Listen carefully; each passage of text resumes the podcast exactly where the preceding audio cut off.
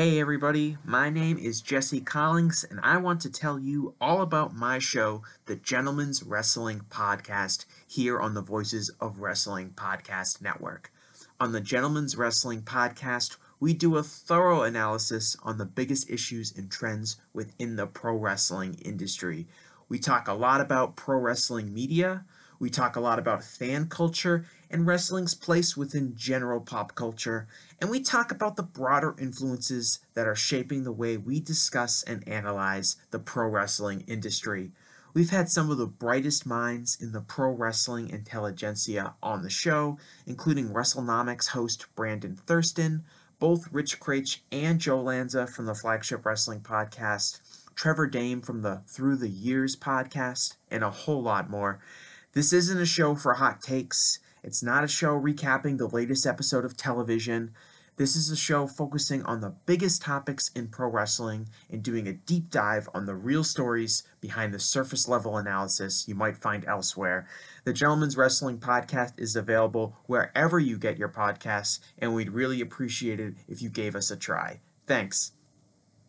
Save big money when you start your next project today at Menards. Check out our great selection of garage and utility lighting options in stock, ready to take home today. We carry everything to help you illuminate whatever project you're working on. Shop garage and utility lighting products in store at your nearest Menards. You can also view all of our entire selection of lighting options today on menards.com. Save big money at Menards. This podcast is a member of the Voices of Wrestling Podcasting Network. Visit voicesofwrestling.com to hear the rest of our great podcasts, as well as show reviews, columns, opinions, and updates across the world of wrestling. Welcome to Jumping Bomb Audio.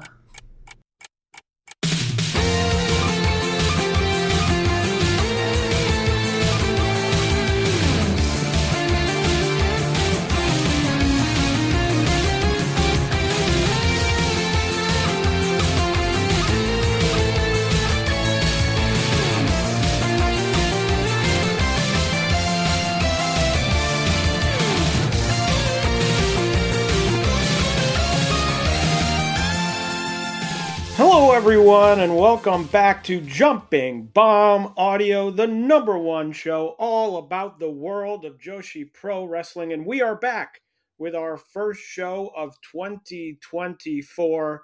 My name is Taylor, and I am joined, as always, by my good friend and co host, Kelly. Kelly, Happy New Year. Happy New Year. New year, new pod.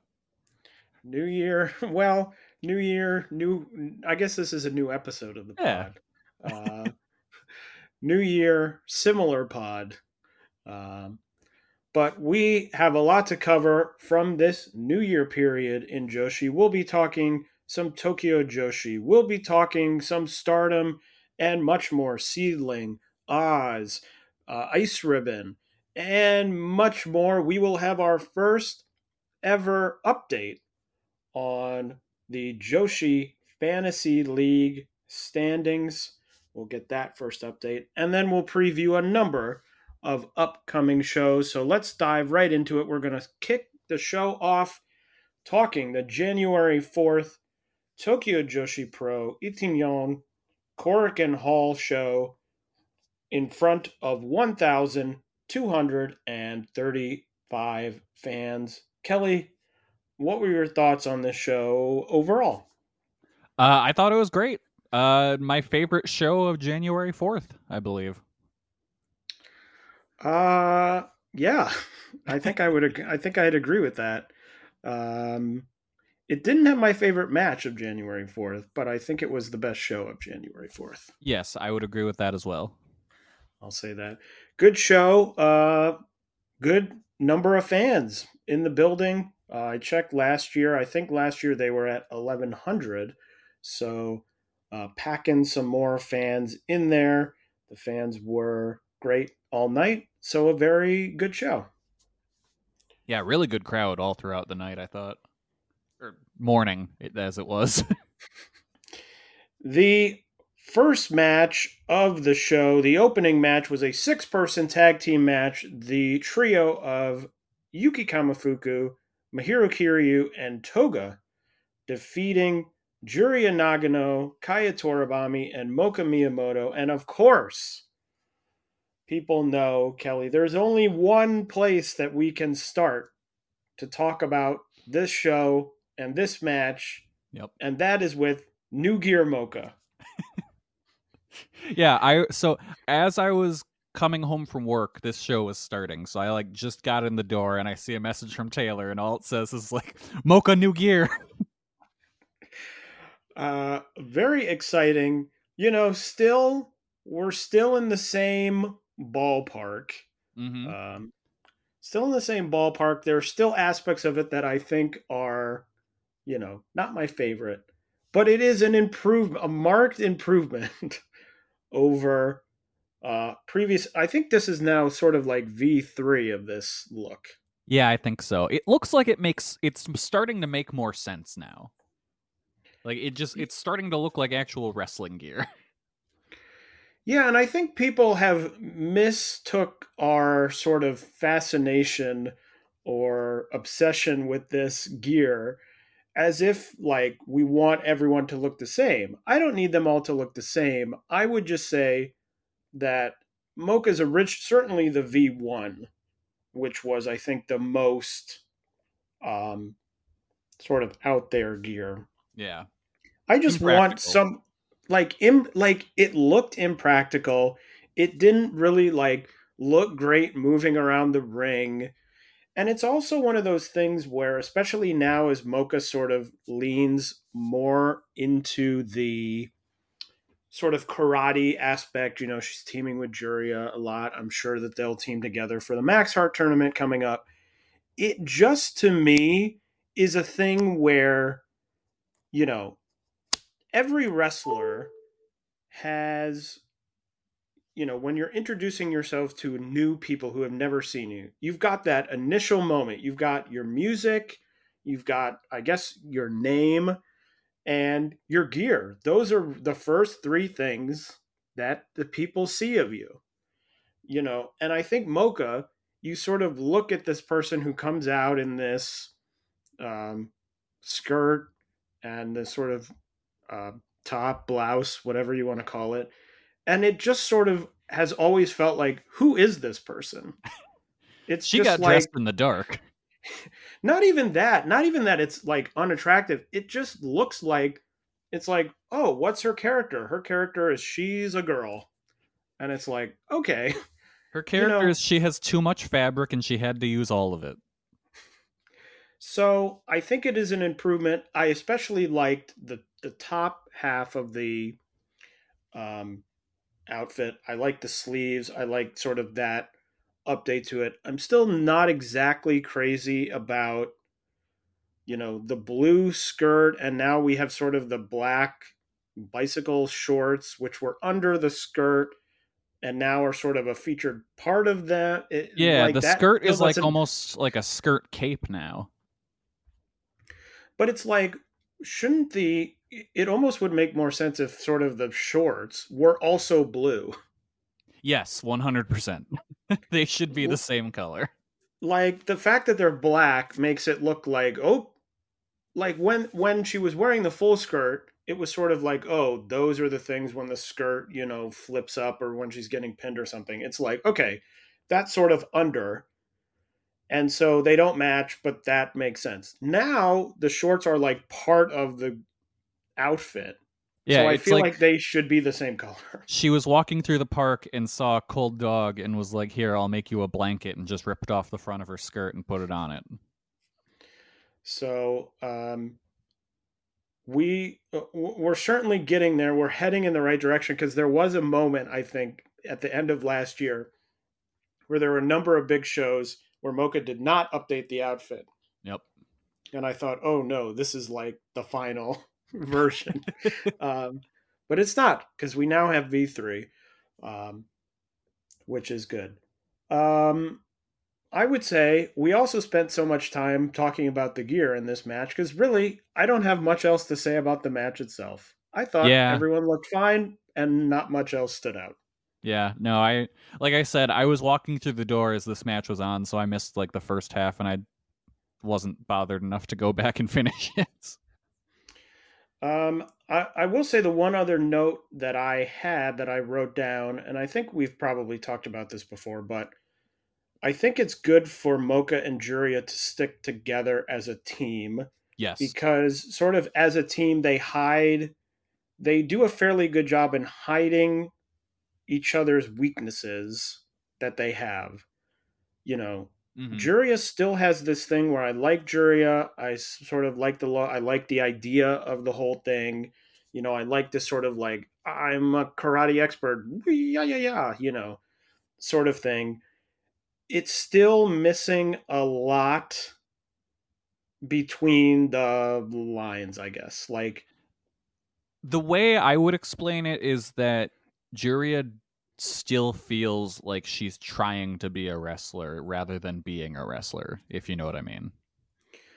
It feels to me a lot like if you made a drawing or a painting, you had a canvas, and you painted something directly in the middle of the canvas and left everything else on the edges just white. Yeah, you'd and you're and you're working your like- way out. You'd be like, aren't you going to do something in like these, like all this white space you have? Like, or are you just going to leave it like that?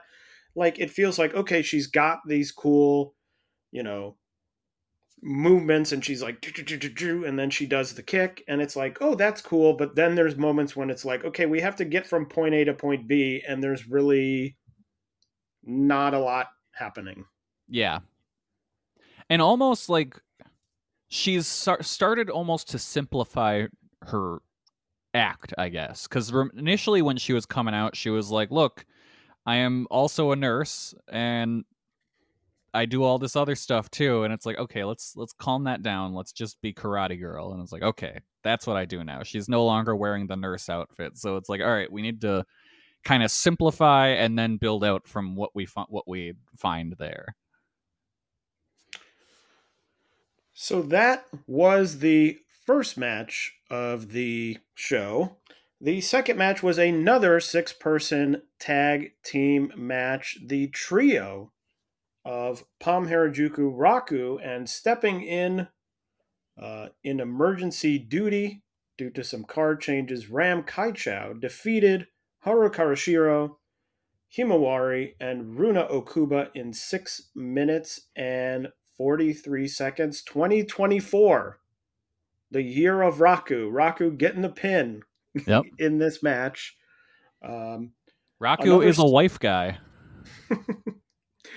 uh, powered by the powered by uh, having a wife. Yeah.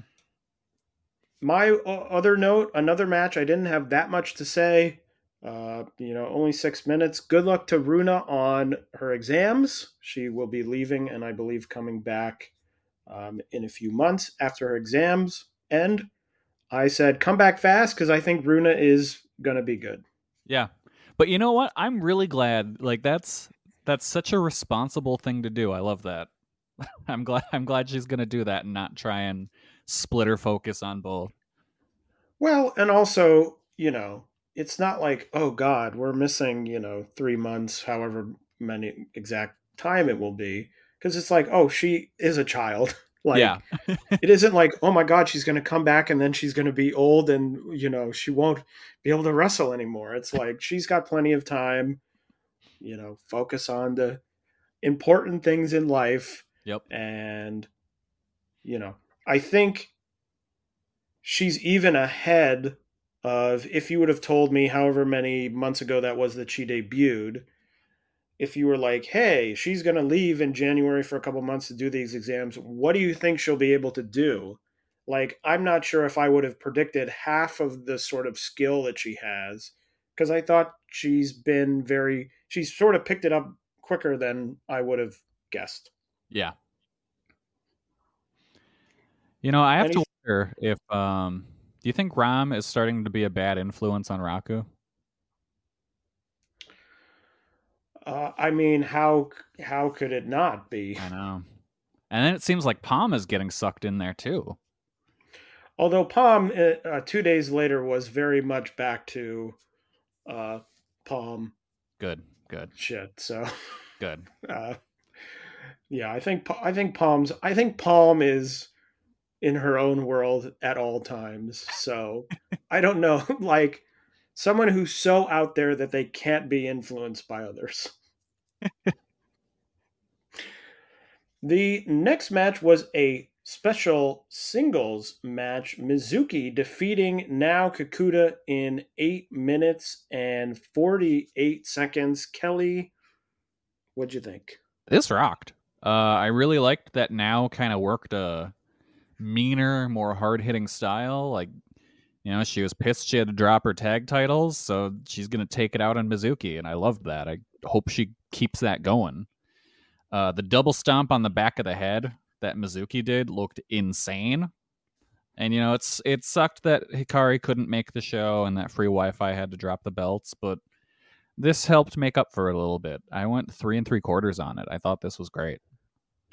Yeah, I was close to you. I went three and a half. Uh, I thought it was great. I thought it started off really hot with sort of a good back and forth, uh, super fun match. I thought it was really good. Obviously, Mizuki winning, but I thought now it made her look really good. Yes. Um, I thought she came out of it looking better, even though she'd lost, which I think was important, especially if, you know, we don't know when, you know, what the situation is with Hikari, when, if she'll be back, whatever it is, you know, and if this is going to be a thing where it's like, okay, we're going to move her to singles uh, and really try something, you know, I think this was good. You're facing a former champion, someone who had a, you know, really good 2023 and looked really good. I thought they both, obviously, Mizuki, super talented, looked very good. But I thought overall it was a really good, you know, sort of taking a negative and turning it into a positive that,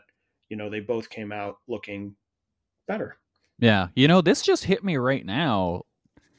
If the if Hikari's out for a super extended period of time, we don't we don't know what that how much it'll be. But now and Mizuki are both out tag partners. They'd be a cool team. Maybe. We'll see. And, you know, we've got Max Heart coming up, so I'm sure that, you know, we've got some teams that would have usually been in it that aren't going to be in it. So there's probably going to be some um, space for people. The next match was the New Year Make Your Dreams Come True Daruma match, where Shoko Nakajima defeated Hyper Misao in 14 minutes and 7 seconds. My favorite part of the pre match was on English commentary, Mr. Haku explaining the gimmick for like five minutes and then ending the explanation with other than that there's no other stipulations it was like other than that nothing else i'm like Yep. oh okay just that there's a thing hanging over the ring you have to bring it down you have to draw an eye on it and then you know if you have a good year you draw the other you know this whole long um, thing also the big moment of the match pre-match i guess i should say the dramatic dreammobile is back And it's So- better than ever. better than ever can turn into a dragon um, partway through the match. Uh, you know, they've done this however many years they've done it now. They've done it every January 4th. If you like it, you like this one. If you don't like it, you won't like this one. Uh, have to give respect to uh, Hyper Misao going down the stairs on the bike That was so scary. which especially the beginning when she made a hard right and i thought Mhm. oh this is not gonna happen um, very similar to um, mayu iwatani going down the stairs uh, sort of very similar energy uh, flipping backwards down the stairs my Yep. other favorite sort of general thing of this is all the workers at Korakuen Hall did not care No. not a single one. They were all over the place.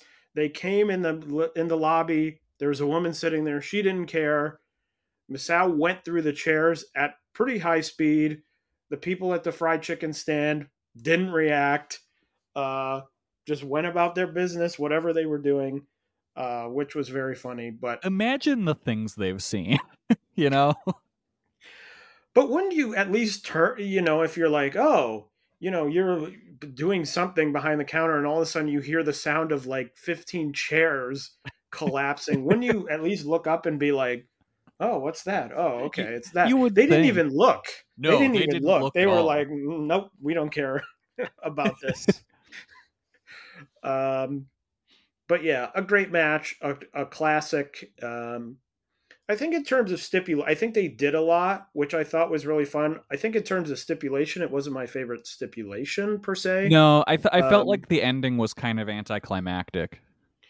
because the the one where they had the um, gotcha, Yes. um, things. I think that's my favorite one because it really had, you know, they'd open it and it sort of would add a layer of chaos to the proceedings.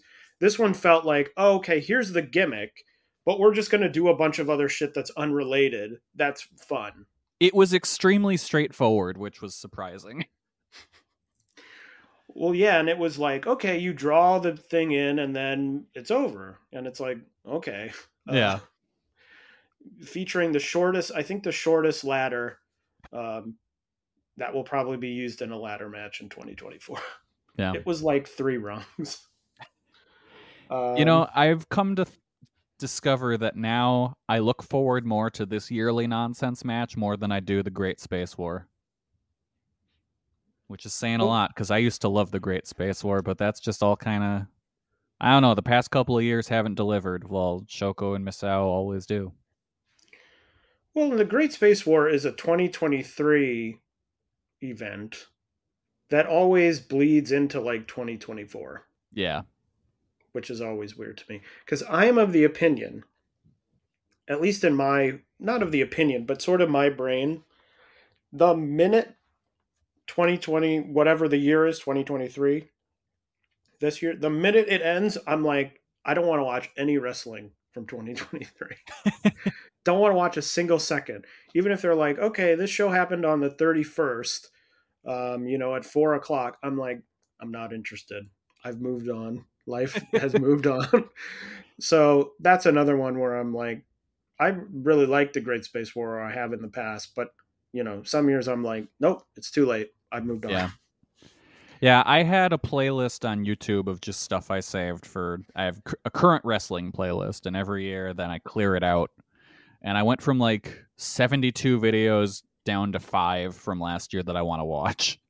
Like everything else, I just like, nah, deleted without watching. Gone It's too- forever. It's too late. You didn't It's too make late. I didn't didn't take the time. Yeah. Uh, one thing I noticed in this match was that uh, Shoko has some new kaiju toys in her pile. I noticed there was a, a, a Neronga from Shin Ultraman, so she's been getting some new stuff to add to her pile of things to hurt people with. And one of the some kaiju um, Twitter account picked the matchup, not wrestling related, Yeah. but picked it up the the the shot of um, Shoko right before Hyper came through with the bike, like showing the toy off, and like that gif, and people were like, "Oh, you know." oh, So Fantastic. it made it outside of the world of wrestling very, very minorly. Yep. Yeah, I went four and a quarter on this. I loved it, even with the ending that I thought was kind of anticlimactic. Yeah, always hard to rate sort of comedy matches. I went four stars, but just as like a match where I'm like, yeah, I had a lot of fun. Uh, you know, it's always very hard for me to sort of rank comedy to be like, oh, this was like, you know, whatever. But four stars, I very much enjoyed it.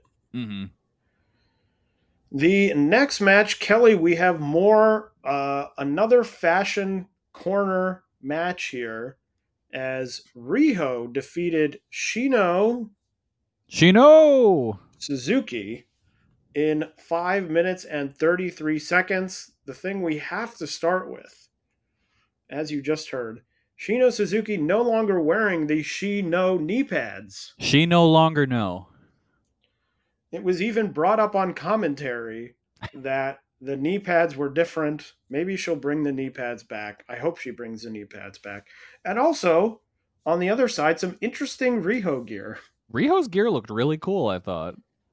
Dark And Riho. she- yeah, dark Riho because she dyed her hair too. Uh, this match, a match that I really enjoyed. I thought it was fun. Obviously, just barely over five minutes.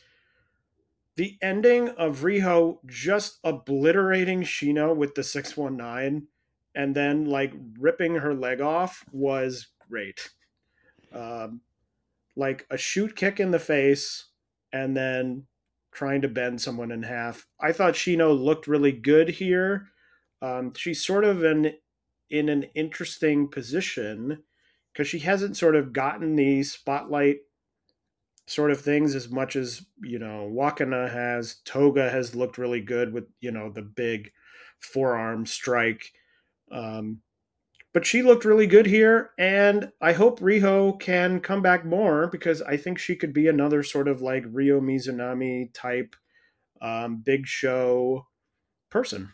Yeah, it's really wild how much of a just grumpy veteran Riho is already, and she's still so young. like she was, she was grumpier and more of an ass kicker in this match than Aja Kong was in the next. and a rare match where Riho is the same size as her opponent, yeah, which um, after seeing her um, very recently on the World's End pay per view where she looked small with Toni Storm, it's like, oh, that's weird. Just to see like a weird size. I had another weird um, size thing later, but with uh, Stardom, which we'll talk about. But um, yeah, so Riho come back. I mean, Riho really come back and also wrestle more than like four times a year. yeah, yeah. Just come That back anywhere nice. at this point, really. that would be my ask. Because she always wrestles, I'm like, "Mm, she's so good. And then she disappears for like four months. Yeah. What does she do? Like, what do you think she does? Like, does she? I, I think she sits at home and she admires the checks that she receives from Tony Khan. you know, yeah, I'd probably do the same thing given the chance. She thinks, wow, look at all this money I'm getting, and I'm only wrestled one match in AEW in the past four months. I'm gonna buy so much denim. Then she's like, oh, okay, I'll go wrestle, uh, you know, some, I'll go wrestle in Tokyo Joshi. Do you think she was the one that talked Yuka into just being like, "Yo, you can just like not do anything and get paid for it"? Yeah, you can just like come over here, and now there's no dark, so you don't even have to wrestle on dark, and you can just like show up like once every six months, and be more over than like seventy five percent of the rest of the women's roster. Yeah. You might have to talk to RJ City, but like if you don't really want to, you don't have to. Yeah. Um. Anyway, the next match was another singles match, a classic Aja Kong uh, rookie match. Aja Kong defeating Wakana Uehara in six minutes and 57 seconds. Kelly, I'm interested to know what you thought of this match. I thought this was great. Uh Wakana put up such a great fight here and got in way more offense than I would have expected. Like Kong gave her a lot in between beating the dog shit out of her. So like the great showing for Wakana. I went 4 stars on this. I I loved it. I thought they did a great job. Of course Aja picks up the win, but like Wakana came out of this looking great. Um, I also went four stars. I thought this rocked. I was shocked how much offense Wakana got. Um, so much so that I thought, is she actually like? it- while the match was happening, I was thinking like, is Aja Kong retiring this year? And so the thing she's doing now is she's like, sure, I'll lose a match Yeah, like, Like, I was kind of thinking about that too.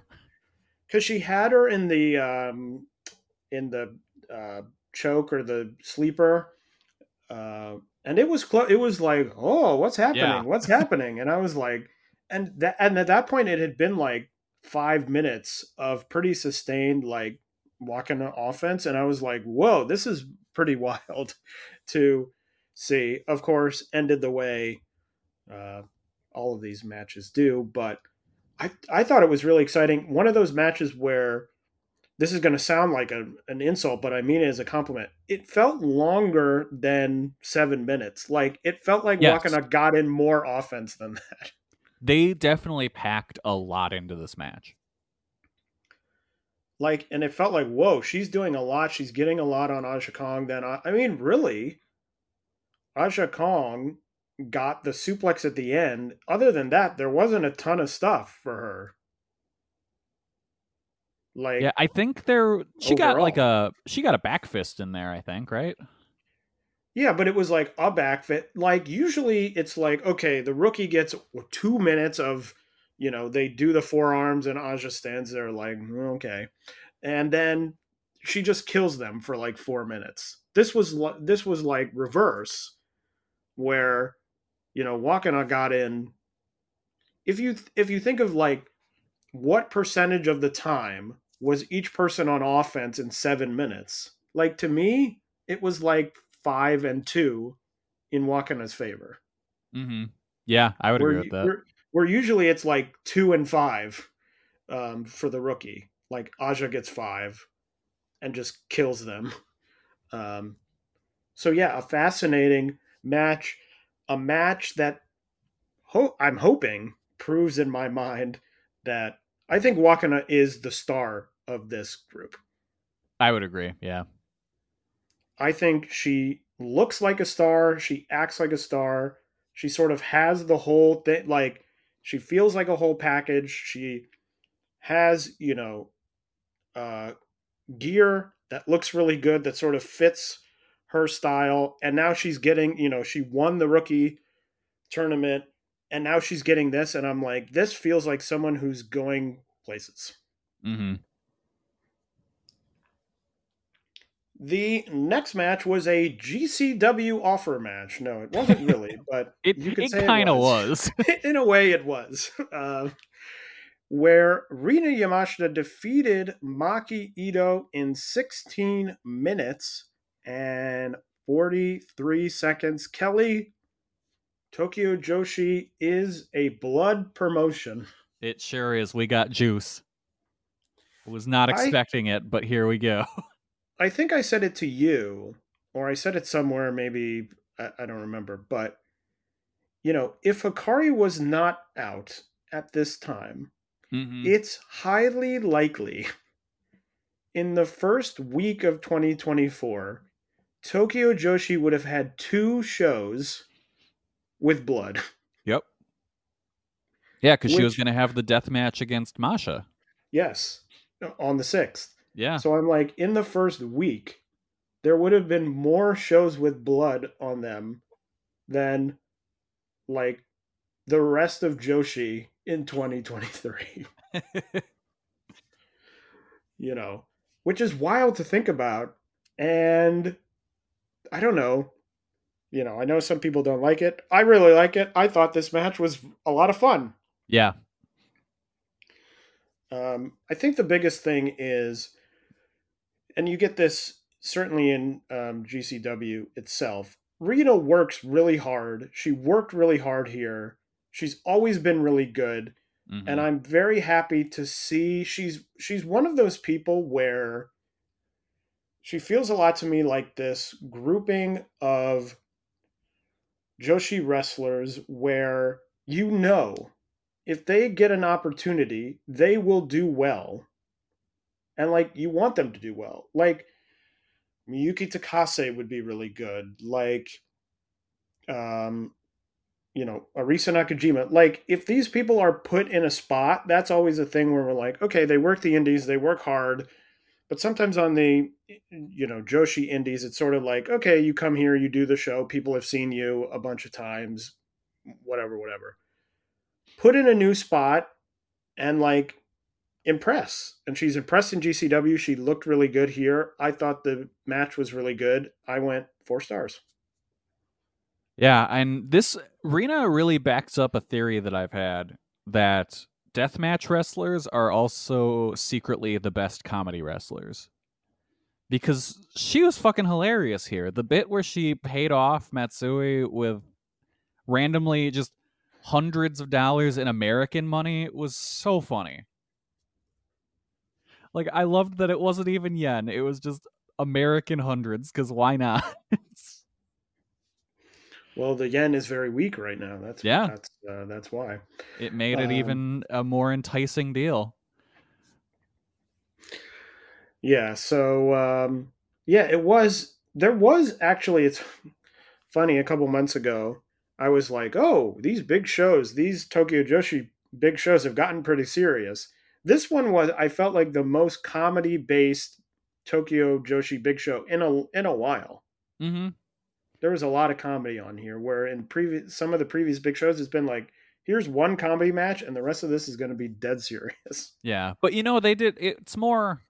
I don't want to say the undercard, but it's not in like the top of the card, which is Oh no, no, no, no. And I'm not that isn't a critique. That's Yeah. in no way a critique. It was just sort of an interesting thing where I'm like, oh, this is sort of more of you think of like Tokyo Joshi of two or three, you know, years ago. This is sort of the flow of the card where there is much more comedy. And I think because it's sort of this, you know, classic annual tradition, you have obviously the big Hyper and Shoko match that you can sort of go back to that and do more comedy because the people are going who, you know, are going to appreciate it. hmm But and adding to what you said when we started, this is absolutely a GCW offer match, but like in a good way. Um, it did come out after the match that Maki Itoh is injured. Uh, I believe the she had numbness in her arm. She went to the doctor and she's going to rest. So we hope that she gets better Yeah. soon. I and I'm Uh, I'm no doctor, but I would wager the a lot of her back and forth travel probably compounded any issue she had. So it's probably good to take some time off. Yeah. The next match was our first title match of the evening and our first new champion as Yuki Arai defeated Max the Impaler in 10 minutes and 19 seconds to win the International Princess title.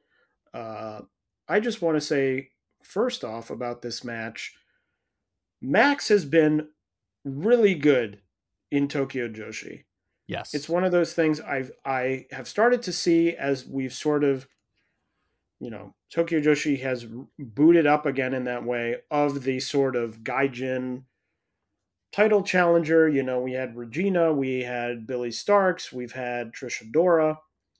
Sort of the idea of people are like, oh, well, we don't love this. You know, we don't love these random people coming in. They're here for like two or three shows. They get a title match, they lose, and they leave look, if every five people that come in are at the level of Max or at the level of Masha, who we'll talk about in a second, like that's fine with me because Max has been so good. Uh, I think Masha was really good on this trip and is clearly, you know, was in the Combat Princess show.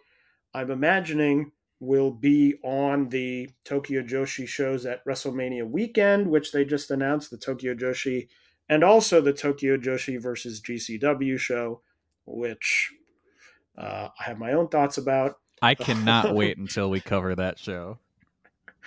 Uh, just a thing that I, uh, yeah, uh, we'll see. Our our Mania weekend preview episode is gonna be so good, everybody. Um, but Max has been so good. They were great here, just playing to their strengths, not trying to sort of go out of the.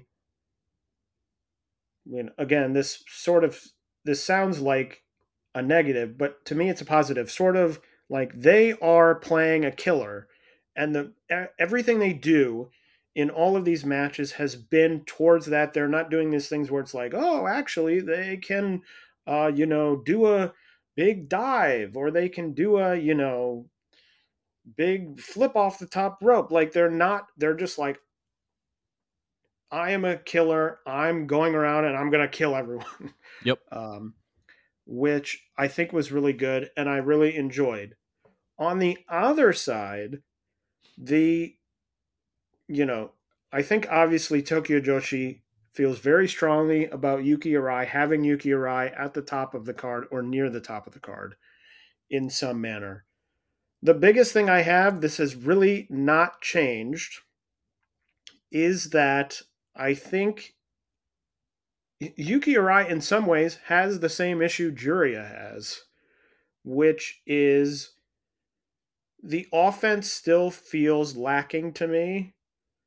I think there's a sense of, like, the axe kick finally never looks like it. It looks like it couldn't, you know, smush a piece of paper.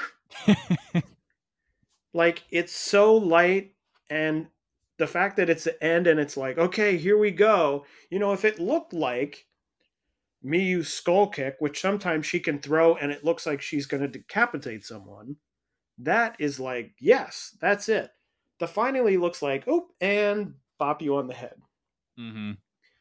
and especially here where it was sort of the out of nowhere finish where she's getting beat up she's getting beat up and then all of a sudden she hits the finally. Now, if that finally looks like a skull kick and it's like wham, and then she gets a pin, it's like, yeah, she can hit it out of nowhere. That's not what it feels like. I understand why they're pushing her because of her SKE 48 connection, but she doesn't, to me, feel like she has the next level in these sort of bigger matches, big matches, title matches, whatever, that you know, you see with Mizuki, you see with Miyu, you know, you see with these people that feel like, yes, they're ready to take the next step. Because when they get in these matches, they look like they're ready. Like Yuki Arai still to me doesn't look like she's ready. No, she's she's getting there, but yeah, she's not there yet. Uh, I will say her winning here felt like a huge deal. Like they really sold how high of a mountain it was to climb to take out Max. I thought they did a great job with that. And so the the the finish was shocking. I did not expect her to win here. So I thought I thought they did a really good job with that. I ended up going three and three quarters on it, and mostly because Max beat the ever loving dog shit out of Arai and really just came off so well as this champion. So I'm hoping Arai has a good reign but it's going to be hard to follow up Max as just how good they are at being a monster. The semi main event of the show was a three way match for the Princess Tag Team, the vacant Princess Tag Team titles. The team of Ryo Mizunami and Yuki Aino defeating Arisu Endo and Suzume, and Miyu Watanabe and Rika Tatsumi in 13 minutes and 19 seconds to win the title. Kelly, how do you feel about the new tag team champions? It's nice to see some passion injected into the Princess Tag Title division. Uh, I am so happy to see this team win. You know, like I mentioned earlier, it's sad to see free Wi-Fi having to relinquish the belts, but shit, this is a great uh, replacement team. Uh, Aino has been doing the best work of her career teaming with Mizunami and wrestling Mizunami, so I'm glad to see uh, both of them get this kind of recognition for what they've been doing lately. Uh, really glad to see Mizunami sticking around, doing more stuff now that she's a champion, especially. So just awesome on that front. And the match overall, really good. I thought it was nice and fast paced. And as always, Miyu stood out, you know, just such a just great talent and so strong and does so much cool shit. So like even with all five other people, Miyu definitely stood out to me here. Uh great match. I went three and three quarters on it. What do you think? Save big on brunch for mom, all in the Kroger app. Get half gallons of delicious Kroger milk for 129 each, then get flavorful Tyson natural boneless chicken breasts for 249 a pound, all with your card and a digital coupon. Shop these deals at your local Kroger today or tap the screen now to download the Kroger app to save big today. Kroger, fresh for everyone. Prices and product availability subject to change. Restrictions apply. See site for details.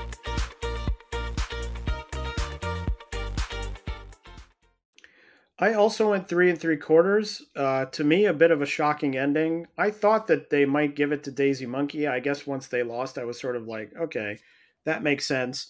But very happy. I think Ryo Mizunami, as we talked about on this show, um, a really great addition to the you know big show roster in 2023. I thought she had some really great matches. Yuki Aino had a major improvement in 2023. So happy to see them um, win it. I think it really opens up a lot.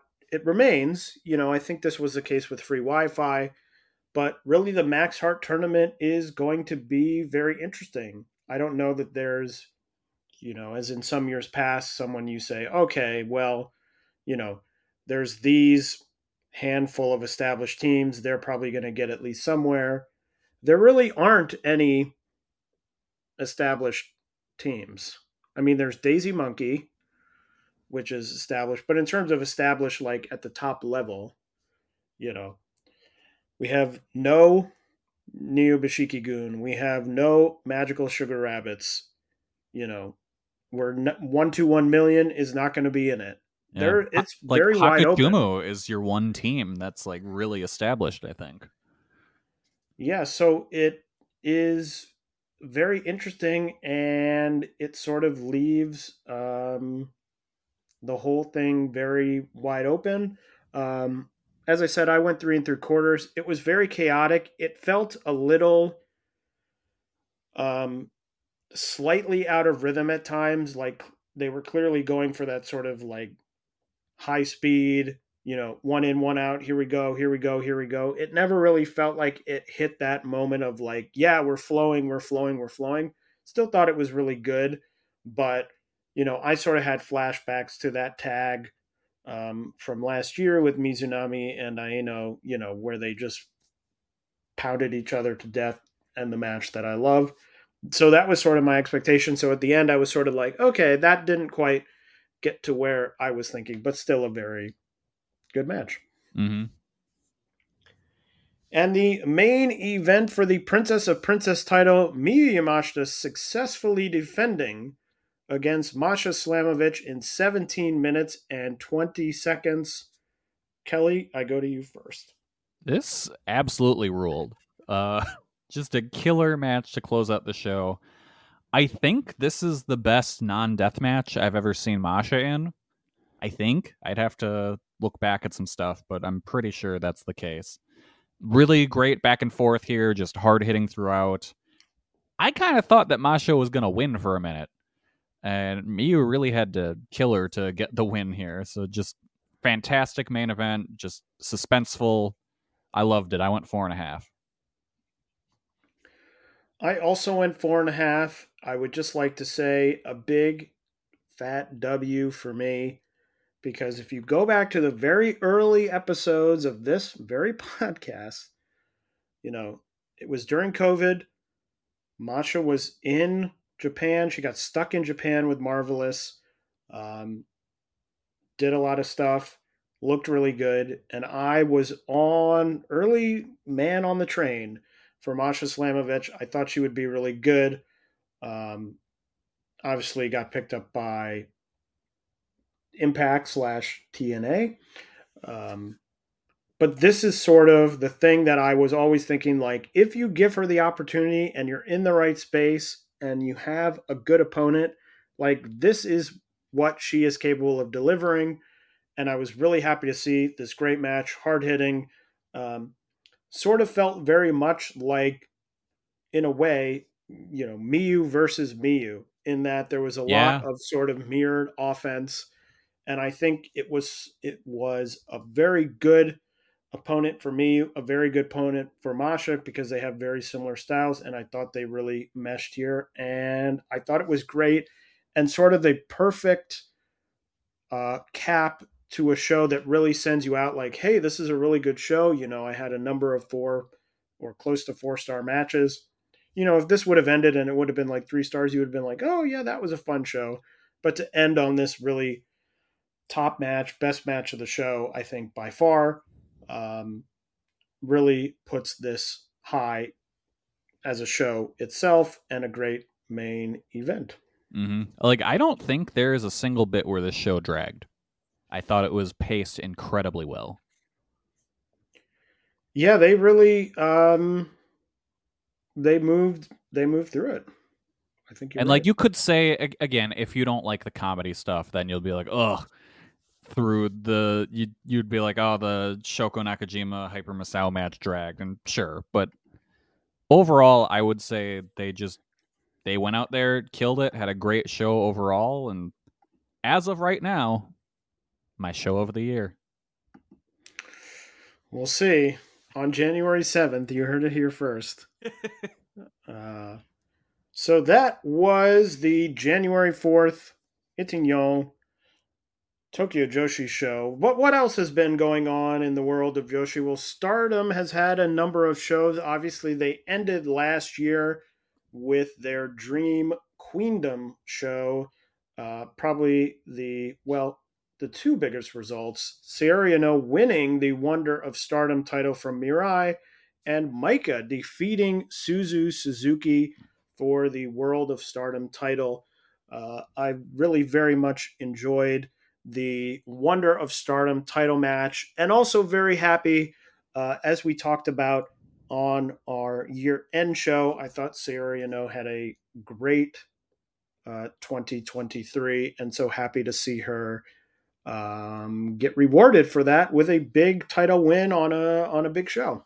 Yeah, no, that was super cool. Uh, and I, I I thought she had a great match with Mirai. I went four stars on that. Uh, the I was kind of shocked to see Maika beat Suzu. Yeah, uh, I I mean I certainly thought Suzu was winning it. Yeah, Um, but I like the idea of, I mean, I like Maika winning it. I don't know how long she's going to have it for, um, based on some things that have come out uh, since this show. But, you know, I, I, I might have said this on the show, you know, I think it's interesting where if you don't do it with Maika now, are you ever going to do it? And yeah, you're sort of at this moment in time when you have to do something. I think with Suzu, she's still very young. You know, I think you have a moment with her to sort of establish her not only as a single, but in a, you know, a group or something like that. Whereas Maika, I think if Maika loses here, you're like, okay, that's she's never winning it. yeah. like, Because yeah, Suzu. I don't think she's even anywhere near her prime yet. I think she's her best years are still way ahead of her. Whereas Maika, she's probably yeah. in her prime now. And I will say during those two the two title matches, when the, the moments where they cut to Tam watching the match, I was just boo. Get out of here. He doesn't walk the road, folks. He doesn't Go cry somewhere else, nerd. Jesus. Um, on January 3rd, Stardom had their Triangle Derby show along with the Rookie of Stardom 2023 tournament. Kelly, exciting stuff to finally, after however many years, have a number of good rookies Yes. all together in Stardom. I so I took all you know how I bought in early on all the Mariah May stock. So I sold all that off to some AEW marks, made a nice tidy sum. I put took a bunch of that money. I bought a bunch of Ranna Yagami stock. I think she's going to be the big one of this uh this generation, this class. That's interesting because we hadn't talked about this, and I thought the same thing. She's got like she has that intangible it, you know? She's just has a presence about her where it's like, "Oh, she's going to be great." Um, I will say I I I teased this before, but um, Hanako looked humongous Yes. next to Sayaka. like I was like, she looks like a giant. Yeah. Um, you know, she is five eleven, but just not even height, just like look like a different. You know, it was like you are tiny, and you know I am humongous and very big. Um, it was just so funny to me. Um, but I thought everyone looked good. I was happy to sort of see uh, Yuzuki get the win Yeah, that was um, cool. at the end because I thought it would be. I was like, okay, Hanako's gonna win. A little bit weird to sort of stick her in this tournament when she's clearly had so much more in ring time. But I get that you're like, well, we have three people. We need to run a tournament, so uh, it's you. Yeah. Uh, you. Um, also enjoyed the main event, the um, Artists of Stardom hmm title match. Thought that was um, fun as well with uh, the God's Eye team winning the Artists of Stardom title. Um, and then I guess we should talk about the big news Donna Del Mondo disbanding, Yeah. um, portending maybe doom for Giulia. Now she her contract is through March, sometime in March, so she will be around for at least a couple more months. Um, Thekla also, I believe, announced that she was taking a break.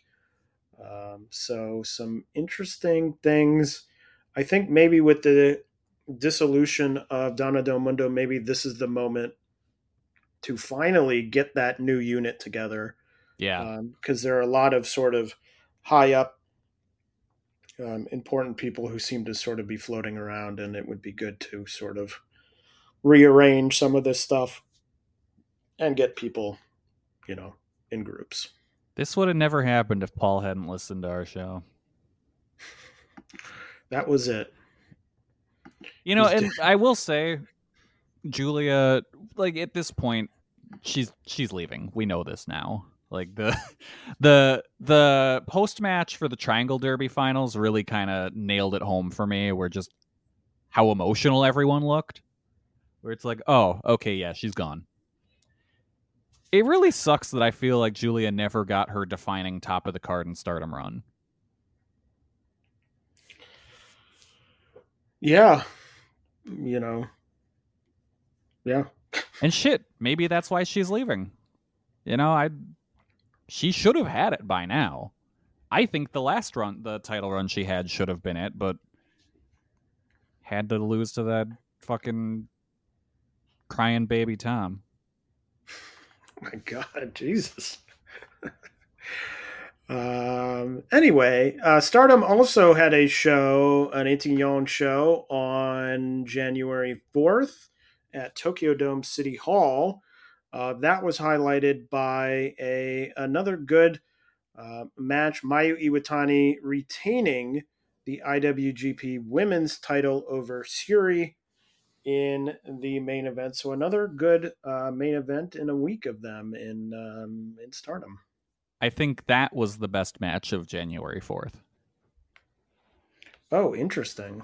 Yeah, that was my favorite. I it was nuts. Like I loved it. They just threw they went out there and threw bombs for like 20 minutes. It was awesome. I went four and a half. not- Not my pick of, of best match of um, January fourth, but a very good match. What was your pick? Uh, my pick was um, Okada Danielson. Wow. Look, I'm biased because Bryan Danielson is my favorite wrestler. Picking picking dudes. Sorry. Wow, Taylor hates women. You heard it here first. Really the reason you know you can sort of trace a long line back to me seeing bryan danielson for the first time for the reason that i'm still a wrestling fan Yeah, understandable. I also went four and a half on that match. uh so but one uh january 4th what do you know what are the odds a lot of good matches on that date um as uh sort of usual what else has been going on SEAdLINNNG had a show on december 28th uh sareee retained her beyond the sea title against ayame sasamura It was also announced. Um, Kelly and I f- briefly felt like we had jinxed the whole thing. Riko Kaiju announced her retirement, which I believe has now been changed to an extended absence. Um, not sure what that means. Not sure if it means she'll come back to wrestling again, if she may work for the company in some other form. Not sure. Um, but a bummer. Yeah, you're very good. Please don't leave us for too long. Uh, Oz Academy had two shows, one on the 30th. Uh, Akino won the Pioneer title uh, from Itsuki Aoki in a match with Aoki and Ram Kaicho. Mio Momono won the number one contender match, and Jaguar Yokota and Mayumi Ozaki retained their tag titles against Team 200 Kilogram, Chihiro Hashimoto and Yu. Uh, and then on January 7th, Akino and Mio Momono had a match, title match. Reports from the building, it did air on um, Nico Nico pay per view. So I haven't watched it yet, but reports in the building are it is match of the year Ooh. quality. So I'm hoping to see that soon. Um, maybe putting another Mio singles match high up on my match of the year list. Tokyo Joshi also had their eighth inspiration show on January 6th. Uh, the main event was Miyu Watanabe winning the Princess of Princess number one contender battle royal, meaning she will face off against Miyu Yamashita in March at their big show Grand Princess. I am Uh, so bummed now that I put my Japan trip on hold and I'm not going to be at that show. Well, it doesn't mean she's going to win the title. Doesn't mean she's going to win the title. Y- because I'm not there, she's going to win. If I was there, she wouldn't Sure. Yeah. Uh, and in the semi-main, Masha Slamovich and Max the Impaler went to a double DQ uh, when they got chairs. Uh, the ref tried to stop them from using the chairs, and they both attacked the referee. Yeah. Um, it was a super fun match. I went four stars, really good. Uh, they sort of brawled out amongst the crowd a lot. Um, really good action. Masha, after the show, in her sort of post-show, post-match comments, um, you know, did mention, you know, sort of the this isn't over yet uh, type of deal. So possible we see it again, maybe on uh, one of the uh, Philadelphia shows. Could be. uh, coming up for WrestleMania. Ice Ribbon had their Ribbon Mania show on New Year's Eve. Kiri and Mifu Ashida defeated Ancham and Yuri to become the tag champions. Ibuki Hoshi retained the Ice Infinity title against Kaho Matsushita. Uh, on January 3rd, there was a dojo show, uh, main evented by Ibuki Hoshi and Arisa Shinose. Uh, I watched the show, you know, not a show to go out of your way to see, but a good reminder in the main event of just how hard Ibuki Hoshi um, hits people. there were a couple strikes where I was like, "This is a dojo show. Like, chill out, please." So Uh, did they? Did I see something about Ice Ribbon changing up their YouTube gimmick and now you get the big shows on there too? No, so I think what they launched is, and I haven't looked into that aspect of it yet. Um, they have some service where the big shows are going to show up three months after. Okay. Um, it's going to be like a three month delay, but that will be the place because they're not posting those on YouTube, obviously. But it'll be like if you want to see the big shows, we'll post them here in three months. And the sort of gimmick of the first one was you could get the um, Ribbon Mania show for a thousand yen if you signed up for Ah, the okay. for the thing. That one you could watch live, but it's still going to be like big shows are a separate payment. You pay for them to see them live, or if you don't pay for them to see them live, you can pay and watch them on delay, I see. essentially. Um, I will also say ice ribbon, uh, ice, ice ribbon related, um, but not in ring. Uh, I just want to. I'm doing a plug here, not a plug really, because it's not having anything to do with me. Um, Charles Short, who runs the um, Ice Ribbon Facebook group, um, and who a number of years ago made a book called Be Happy, uh, which was at the time the history of Ice Ribbon from 2006 to 2016. Uh, it's a book that contains all the results, a lot of pictures, um, things like that. Has released a second volume called Wonderland, uh, which covers 2016 to 2021 in Ice Ribbon. Uh, again, contains results, photos, uh, roster information. Uh, I just got the second volume. It got delivered on Thursday, so I've just started diving into it. I really enjoyed the first volume, which was called Be Happy.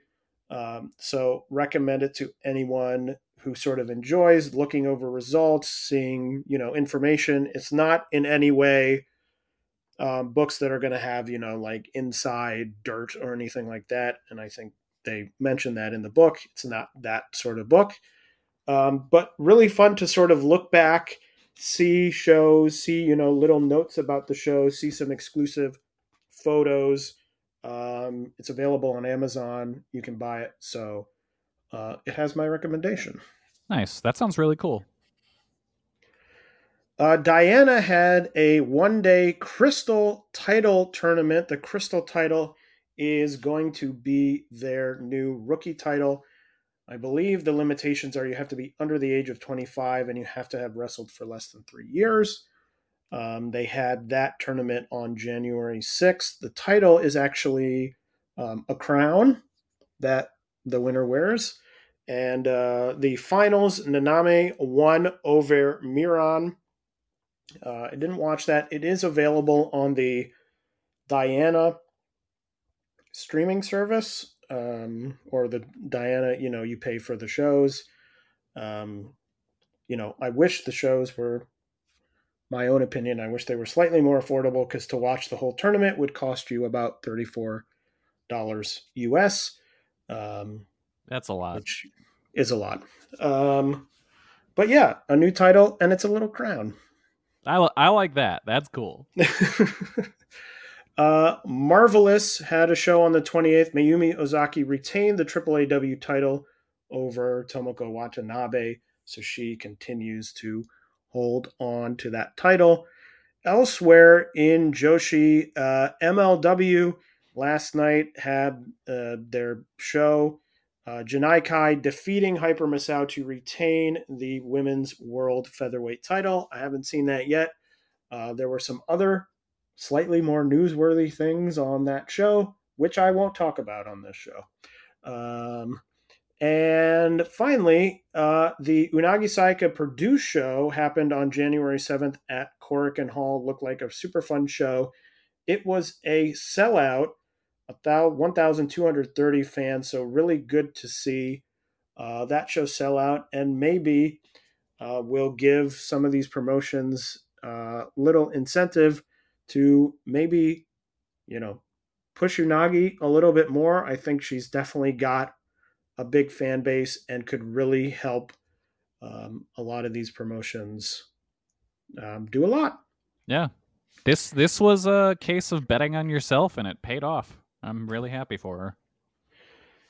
And finally, I will just mention that the new uh, BBM card set Ambitious came out um, recently. I did pick up a um, set of them, a box of them. All the base cards and every box are the same, so it's a little bit um, more difficult to justify picking up a lot of boxes because if you pick up more than one, um, the only thing you're picking up more for is the autograph, the autograph, and the sort of numbered cards. But a good set. I mean, the base cards look really nice. They have this sort of engraved gold auto um, autographs on them, uh, and some good. I got a uh, Karushida and Himawari autograph, and they actually have also include, I believe, in every um, box an acrylic card, uh, which is sort of cool, and they include a stand so you can sort of display it.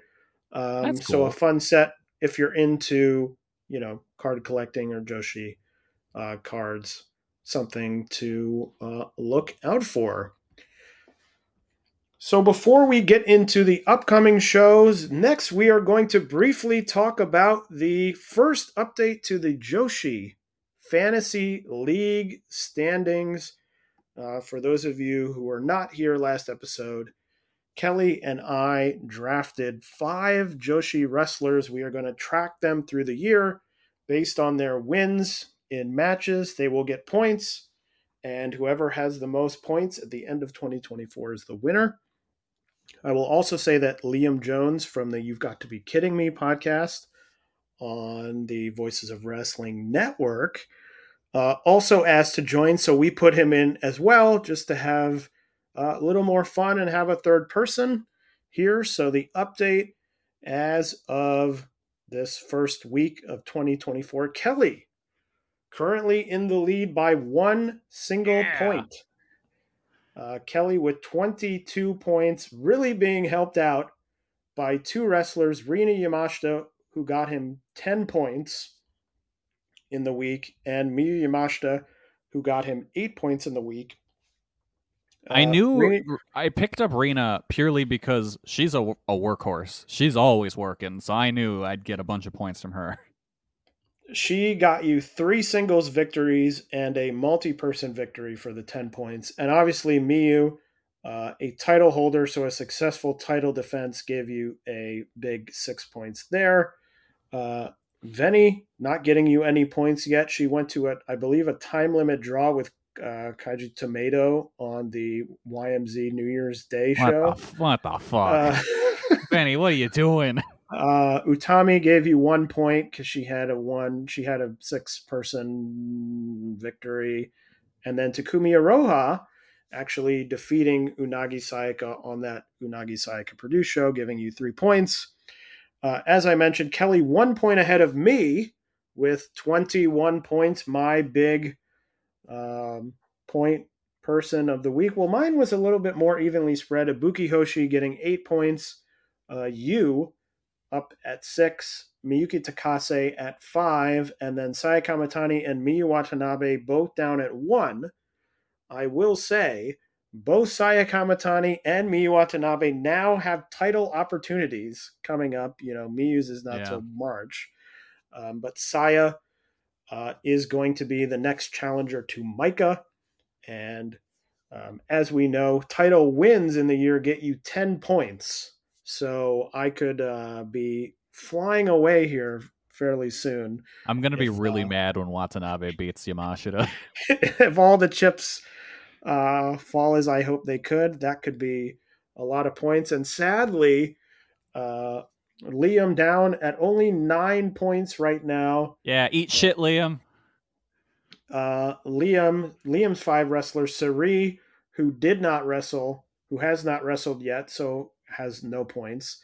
Uh, Suzu Suzuki, unfortunately, uh, I think Liam made, Liam did make the choice before the title match, so maybe was betting on a, uh Suzu win there. Suzu with only one point. Chihiro Hashimoto, who got a tag team victory. Uh, Unagi Sayaka, who uh, I believe yes has six points because she won the the Just Tap Out title Oh, um, a couple days ago. So six points there. And Aoi, uh, who actually lost the title, so also got Liam no points. Uh, so Liam down at nine there. So that is your first uh, Joshi Fantasy League update.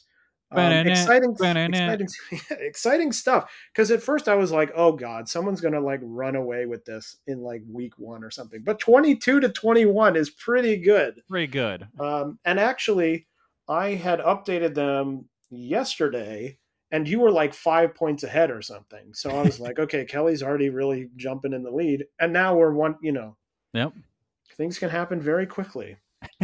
Um, who knows? If people want, I may post that. I have a um, document that I'm keeping track, a, a Google sheet. If people want to see it, if people want me to post it um, on Twitter, let me know. I'm happy to, so people can um, keep track of that. But we'll update you on every episode of Jumping Bomb Audio. Yep.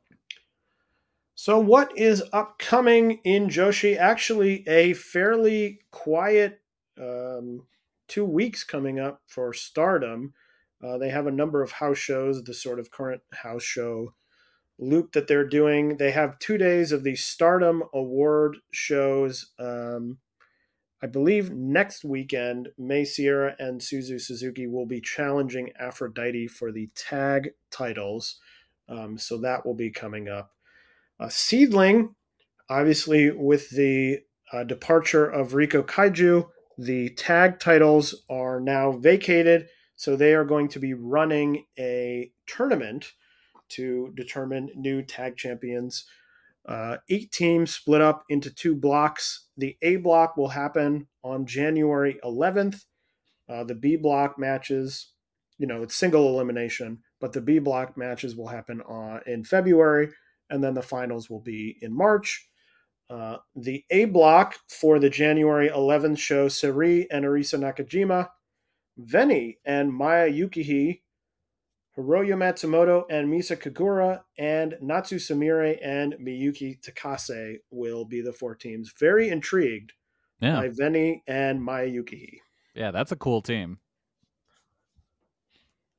Oz will have a show on the 21st, nothing major there, but Tokyo Joshi will be kicking off their Max Heart Tag Tournament uh, on the 20th and 21st of January. Uh, as I mentioned before, 121 million will not be in it. I believe Yuki Arai, they have already said Yuki Arai will be in the tournament with who? I don't know. Um, but that will be happening. Uh, Wave has a show coming up uh, on January 8th, which is tomorrow as we record this. The main event is a secret Wave match, X versus X. So will be interesting to see who that is. And I will throw it over to Kelly for some Gatoh Move Uh, information. So we've got uh, in Shinkiba on the 10th, Gatoh Move to the future. Uh, this card got shaken up a little bit due to injuries. So the main event is kind of wild. Uh, the Super Asia title match, Emi Sakura defends her title against Baliyan Akki and Masato Tanaka in a three way. Uh, that sounds awesome. I'm looking forward to that match. Uh, also on the show is Obihiro Sayaka and Hiragi Kurumi teaming to face uh, Riho and Hagane Shino. And then the show might also have a Mei Saruga versus Miyu Amasaki match, but that all comes down to if May isn't sick. Uh, so that one, that one's up in the air. Uh, originally, it was going to be, I believe, Akki versus Tanaka in a singles match, and Emi Sakura was defending the title against Mia Yatsuba but Mia recently hurt her leg on a Choco Pro show, so she had to pull out because she's going to have to take time off to rest. Well, let's hope Mei Saruga is feeling better because Yeah. uh, I'd like to see that match. Yeah, Also happening coming up will be Sareee-ism Chapter 3. The matches are Jaguar Yokota and Aja Kong will take on Chi Chi and Kazuna Tanaka. Kyoru Ito and Arisa Nakajima will face Kurumi Hiragi and Unagi Sayaka. Takumi Iroha will face off against Miyuki Takase. Mio Momono and Riko Kawahata will face the Inaba sisters in a tag match. And the main event the main event is a Sareee revenge match. Sareee facing off once again a rematch of the Sareee-ism Chapter 1. Uh, Sareee versus Chihiro Hashimoto. So another fun looking Sareee-ism card to look forward to. And that is everything that is coming up in Joshi. So I will, for the first time in 2024, throw it over to Kelly for Kelly's show closing thoughts. uh, Taylor, did you see the Iron Claw?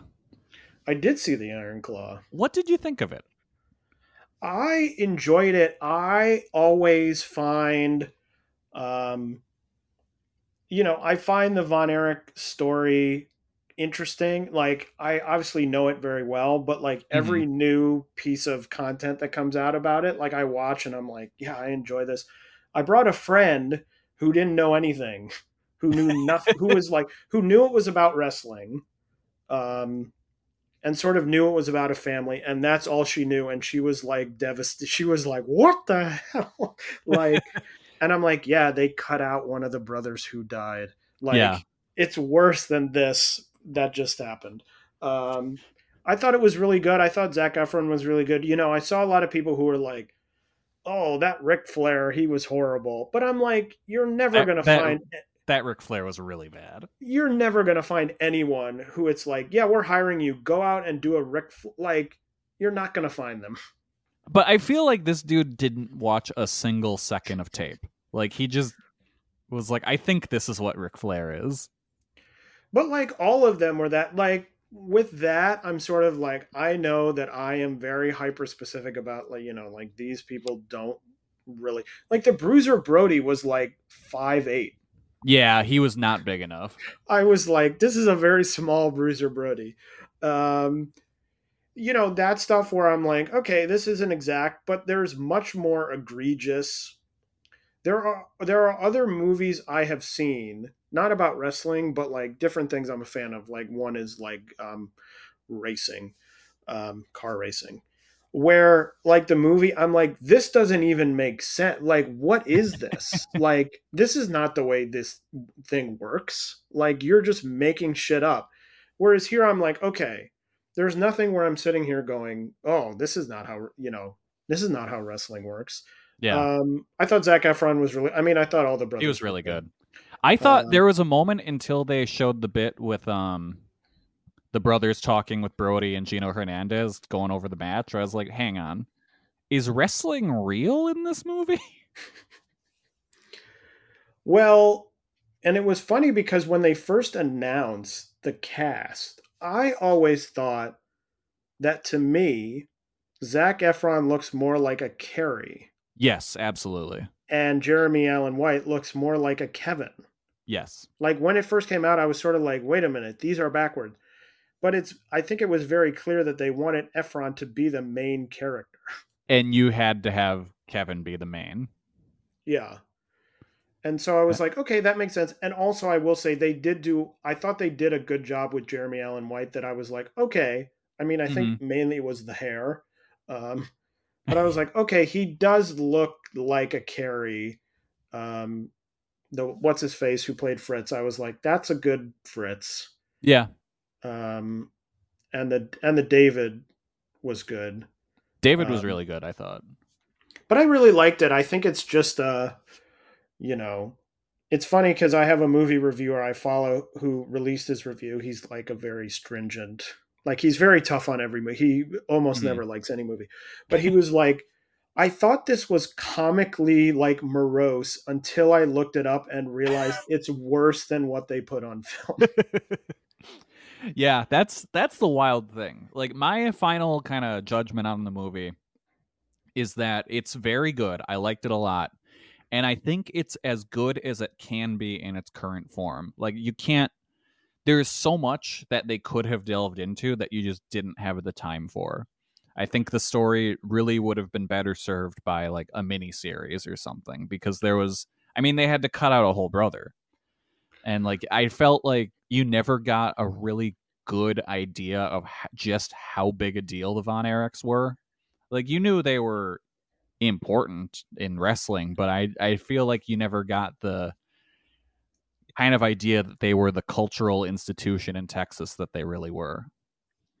Yeah, and I think there was a little level of like, okay, David dies, and then it's like, okay, and five minutes later, Mike gets injured. And you're like, okay, it wasn't that rapid. And the fact that it happens like in an hour span, that it's like, then he commits suicide. Oh, and here, you know, Mm-hmm. my, you know, they had the scene where Kerry gives Fritz the gun for Father's Day. And my friend who I went with was like, oh no. like, because at that point so many bad things were happening that then you're primed to be like oh something bad's about to happen again yep. um, and it does it just feels so fast even though it took place over the span of you know seven years or eight years or whatever it was yeah. um, but yeah i think it's sort of like the be- i'm not sure you could really do a better i thought it was very respectful of the whole thing which Mhm. is sometimes a thing like you watch something you really like and you're like oh the people who made this like didn't give a shit about this um you know, the same way the wrestler, even though it's like really sad and it sort of makes wrestling look terrible, like it felt respectful to the idea of it that it's like this guy really wants to do it. It wasn't like, oh, look at these fucking assholes over here. Yeah. Um, like so I really enjoy I enjoyed it. I so I saw it twice. The first time I saw it with some friends. The second time I took my mom to see it, and she really enjoyed it because you know she lived through all that stuff. She thought it was really well done. But in the row in front of us, there was two kids and either their mom or their grandma, who they clearly just conned into going to see the wrestling movie, and none of them seemed to know what this actually was. And I don't think anyone had a good time. There there's the bit when uh you know mike takes the whole like bottle of pills. And i just hear one kid go to the mom and go is he supposed to be doing that? And then there was another bit where like one of the kids clearly was just like he was only here for the wrestling stuff. And there was during one of the matches you know they just showed like the quick 30 seconds or whatever they aired and then they cut away to something else. And as soon as they cut away you just hear the kid go like he was so just done with all these dudes standing around talking. He wanted to see some wrestling and i'm like man mom or grandma you really should have looked at what you were taking your kids to see Yeah, you came to the wrong thing because there's actually very little. there's The little movie's like- wrestling Two and a half hours, and there's like what, maybe ten minutes of wrestling. Yeah. Yeah, there's not much. Like the longest sequence is probably the uh Kevin and Harley race match. Oh yeah, yeah, yeah, yeah. So yeah, there you Thumbs go. up. A rare, uh, a rare Taylor and Kelly can talk about a movie they've both already seen. Yep. Uh, moment. 2024. It's a new era. new year, new um, pod. When Kelly comes back in two weeks uh, talking about an anime, we'll be right back where we were. But for the moment, Yep. joined in unity, uh, as hopefully the whole world will be in 2024. Yeah. Everyone go see the Iron Claw and also all the Joshi we watch and talk to us about it. Well, that is all for us, but we will be back again in two weeks' time to talk to you more about the fine world of Joshi Pro Wrestling. So, for Kelly, my name is Taylor saying farewell for now. Goodbye, everybody. Do you like wrestling trivia? Then check out the five star match game, the Pro Wrestling Quiz Show.